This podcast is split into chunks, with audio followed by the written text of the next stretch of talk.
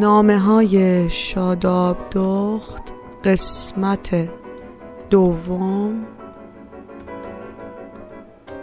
اتوبوس.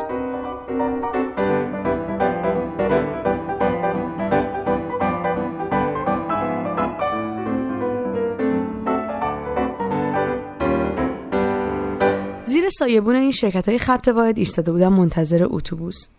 صبح بود. داشتم می‌رفتم کلاس. یه جزوه هم گرفته بودم تو دستم که اگه اومدن اتوبوس طول کشید لاقل چند تا نکته رو حفظ کنم. این کار همیشه من بود. یه جزوه یا یک کتاب بیرون از کیف برای وقتهای بیکاری. هرچند که بیشتر این موقع به جای خوندنشون لولش رو می‌کردم و می‌زدم کف دستم و مثل آدمای منتظر کلافه که حوصله درس خوندن توی این موقعیت ها رو ندارن چشمو میدوختم به ته خیابون تا اگه سایه یه اتوبوسم از دور می‌رسید خوشحال بشم. بیشتر اوقات با دوستامون گروهی منتظر اتوبوس میموندیم. بعد منم با اون جزوه تو دستم هی کنار جدول رژه می‌رفتم. بعد تا یه اتوبوس از دور می‌دیدم می‌گفتم که بچه ها پاشین اومد. بعدم یه دسته دختر سوار اتوبوس می‌گفتیم و میخندیدیم تا می‌رسیدیم به دانشگاه. اون روز تنها بودم. هی به ساعتم نگاه می‌کردم و می‌گفتم خب اگر از الان تا دو دقیقه دیگه اومد که سوار میشم. نیمت با تاکسی میرم. بعد هی این دو دقیقه رو مینداختم عقب. هی دوباره نگاه می‌کردم می‌گفتم خب حالا بس اگه تا پنج دقیقه دیگه نیومد با تاکسی میرم. هزینه تاکسی بعضی وقتا ده برابره. ولی برای آدمی که عجله داره یا حوصله نداره مثل من وسیله خوبیه که از انتظار رسیدن اتوبوس در بیاد. از دور یه اتوبوس اومد. با هیجان خودم رو آماده کردم که برم بالا. از رو جدول اومدم پایین و یه جوری به راننده نشون دادم که آقا بجا ما وقت نداریم. می‌خوام سریع سوار شم. صدای ترمز اتوبوس اومد و پیس پیس کنان ایستاد جلو پای من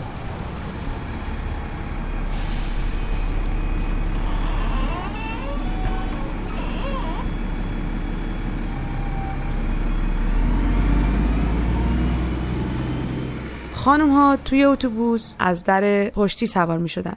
بخش عقب اتوبوس برای خانوما بود و در جلویی سمت راننده برای آقایون. مسافر اصلی اتوبوس یه زمانی بیشتر خانوما بودن. این روزا تقریبا برابر شده یا کل اتوبوس خلوته یا کل شلوغ. قبلا گاهی طرف خانوما انقدر شلوغ می‌شد که اصلا جا نداشت حتی وایسی خیلی ها چادری وسایل به دست کیفای بزرگ بعد طرف مردا پر از صندلی خالی بعضی وقتا پیرزنها از فرط خستگی می‌رفتن رو صندلی قسمت مردم مینشستن ولی وای به حال یه مردی که مخصوصا اگه جوون بود باش باز می‌شد تو قسمت خانوما. انقدر این خانوما زیر لبی حرف نثار مردم می‌کردن که طرف ترجیح می‌داد تو همون قسمت مردا له بشه ولی داد و بیداد یا پچ پچ خانوما رو نشنوه. البته خانوما هم حق داشتن. بیشتر وقتا از این سر صدا می‌کردن که چرا موقعی که قسمت خانوما شلوغه نمی‌تونن بیان تو قسمت آقایون ولی اونا می‌تونن این کارو بکنن.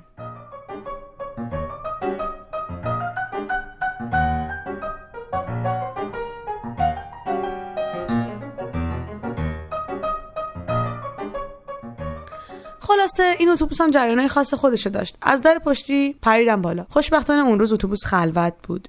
چون که سر صبح بود. دو تا صندلی کنار هم خالی دیدم. کوله پشتی سنگین پر از کتابمو از روشونم ول کردم رو صندلی تهیه.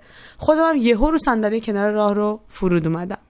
با اون جزوه تو دستم که دیگه گرد شده بود انقدر چرخونده بودمش موقع انتظار کشیدم واسه اتوبوس. داشتم این ورون رو نگاه می‌کردم که دیدم بند کفشم بازه.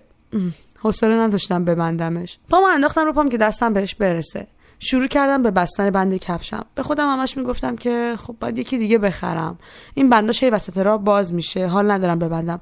اگه از این چسبیا بخرم دیگه صبح ببندم تا شب اصلا نه باز میشه نه چی دیگه لازم نیست به کفشم همش دست بزنم. اینم می‌ذارم تو کمد کفشام که حالا اگه یه موقع حوض کردم بپوشم داشته باشم. شاید با یه رنگی بتونم ستش کنم. مامان یه جمله داشت که می‌گفت این بچه سالی ده تا هم کفش بخره بازم میگه یه کفش دیگه. همینجوری که داشتم به پولایی که میره واسه کفش و کیف و لباسام فکر می‌کردم و به رنگایی که می‌تونم با هم ست کنم اتوبوس ترمز زد. رسیده بودیم به ایستگاه بعدی. یهو یه عالم خانم سوار اتوبوس شدن. و من به اولین چیزی که فکر کردم این بود که حالا باید کیفمو بگیرم تو دستم. قاطی این خانم یه خانم سوار شد با بچه تو بغلش. سی و پنج ساله و اینا به نظر می رسید. کیفمو گرفتم تو بغلم و گفتم خانم شما بچه داری بیا بشین اینجا. اینجا جا هست. وای وقتی نشست رو صندلی از بوی خودش و پوشک بچهش می‌خواستم بیارم بالا. تحملش واقعا سخت بود. داشتم تو دلم به خودم بعد و بیرام می‌گفتم که بچه آخه مرض داشتی صداش زدی گفتی بیاد پیشت بشینه. موقعی که داشتم با موبایلم بازی می‌کردم یه لحظه نگاهی بچهش کردم که دیدم یه لبخند خیلی قشنگ زد. از لای اون پتوها که دورش پیچیده شده بود تو سرما. از روی بیکاری اومدم حرف باز کنم با مامانش.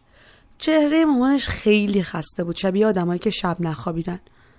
گفتم که بچهتون چند ماهشه؟ گفتش که هنوز ماه نرسیده سه هفتهشه گفتم وای چقدر کوچولو نازی. بچه داشتن سخته؟ گفتش که بستگی داره کی باشی چی داشته باشی. سرش انداخت پایین. از کفشام نگاهش اومد تا بالا تا تو چشام. گفتش که تو چند سالته؟ گفتم من بیست. شما چند سالتونه؟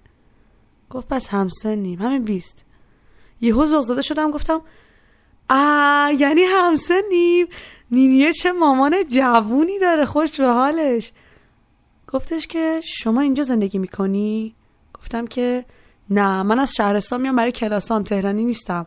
برگشت گفت منم خودم تهران نمیشینم. این سومین اتوبوسیه که عوض کردم. دارم میرم خونه دوستم برای کار. شما کارگر نمی‌خوایم واسه خونه دانشجویتون.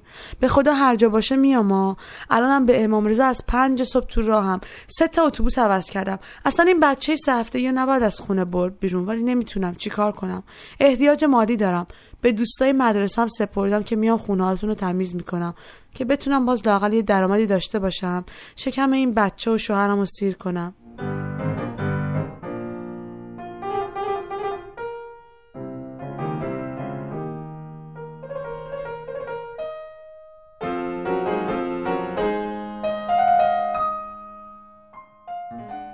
اینا رو که شنیدم دهنم باز مونده بود. تو روزنامه ها و مجله خانواده ها از این جریان شنیده بودم. ولی تا حالا از نزدیک ندیدم که یه کسی با هم روی یه صندلی تو اتوبوس بشینه با منی که دغدغم خرید کفش چسبی به جای بندی و که یه موقع خم نشم بندشو ببندم. یا درس و کتاب با این برنامه هاست این همه متفاوت باشه. راستی گفت شوهرش کار نمی‌کنه. می‌گفت میشینه خونه. اینو که شنیدم قضاوت های تو ذهنم شروع شد. این چه مریه دیگه؟ خجالت نمی‌کشه که زنش بره کار کنه خودش بشینه تو خونه. حتما معتاده. چه می‌دونم؟ لابد دیگه. تو این فکر بودم که یهو بهش گفتم شوهر پس چرا کار نمی‌کنه؟ گفتش که شوهرم مریضه کبدش از کار افتاده. یه مقدار پول داشتیم دادیم برای بیمارستان ولی خوب نشد. همه وسایل خونمون رو فروختیم. مونده یه قالی و چند تا وسیله آشپزخونه که بتونم باهاش غذا درست کنم. نمی‌تونه کار کنه شوهرم. ولی من بهش گفتم که اب نداره خدا بزرگه. آدم اینجور وقتا باید شریک هم باشه. ولا تو خوشی و خوشبختی که همه یارن. هی به این در اون در زدم. چند تا مشتری رو پیدا کردم که برم. وسط حرفش یهو زل زد به خیابون و گفت اینجا کجاست؟ اصلا ایستگاه چندیم؟ تا اومدم دقت کنم به خیابون ببینم کجاییم دقیقا یهو از جاش پرید چادرش رو پیچون زیر بغلش بچه رو محکم گرفت بغلش رو داد زد آقای راننده آقای راننده وایسا وایسا من جا موندم از ایستگاه وایسا. راننده هم از اون جلو گفت خانم بشین سر ایستگاه بعدی پیاده میشی اینجا نمی‌تونم وسط مسیر پیاده کنم مسافر. بعد با یه حالت التماس گفت تو رو خدا وایسا من بچه بغلمه نمی‌تونم مسیر رو برگردم. نمی‌تونم مسیر رو برگردم. بذار پیاده شم. راننده هم با اخماش تو آینه اتوبوس زد کنار رو داد زد. بفرما خانم الان جریمه نشم خوبه. جریمه شدن بعد پولش تو بدی. زن اهمیت نداد. انگار خیلی نگران بود. اصلا خدافزی هم نکرد. انگار یادش رفت داشته با من حرف می‌زده. رفته بود و آماده ایستاده بود رو پله های اتوبوس که به محض اینکه در اتوبوس بازشه بره پایین. همین کارم کرد. ماشینم حرکت کرد و رفت.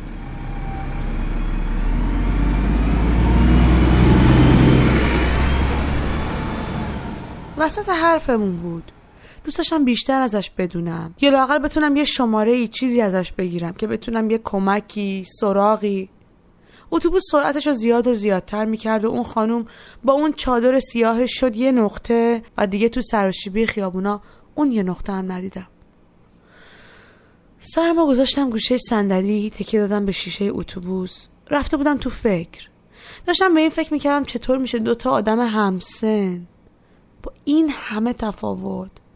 یکی مثل اون بچه بغل ضعیف خسته. از صبح تا شب از این ور به اون ور دنبال یه درآمد کوچیک با شوهر مریض. بعد اون وقت این همه فداکاری براش. اون وقت من با این کیف تو بغل و جزوه تو دست و خوابالود از ساندویچ و غذایی که زهرا می‌خورم با کفش مارکداری که به خاطر اینکه هر از گاهی بندش باز میشه حوصلم سر میره و می‌خوام دوباره یه مدل دیگه بگیرم نه شوهر نه بچه. تازه هر از گاهی که مریض میشم انقدر سر مامانم نق می‌ذارم و واسش ناز می‌کنم و اونم ناز می‌خره و قربون صدقه میره.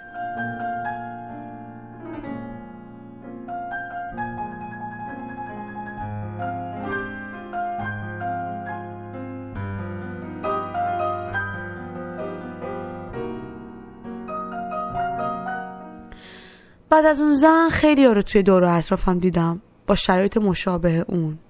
شاید چون بیشتر دقت می‌کردم به اینجور آدما لابد الان که شرایط مالی تو ایران سختره آدمای بیشتری دچار این سختی ها شدن. من که خیلی به این موضوع فکر کردم که این همه اختلاف طبقاتی از کجا میاد؟ کی یا چی باعثش میشه؟ چقدر خود آدم مهمه؟ خونوادهش دوستاش جامعه کی واقعا باعث این مشکلاته؟ شاید هم همه اینا با هم نمی‌دونم من که هنوز به این نتیجه قطعی براش نرسیدم شما چی فکر می‌کنین؟ دلیل این تفاوت از کجاست؟ ما نقشمون چیه؟ اونا باید چی کار کنن؟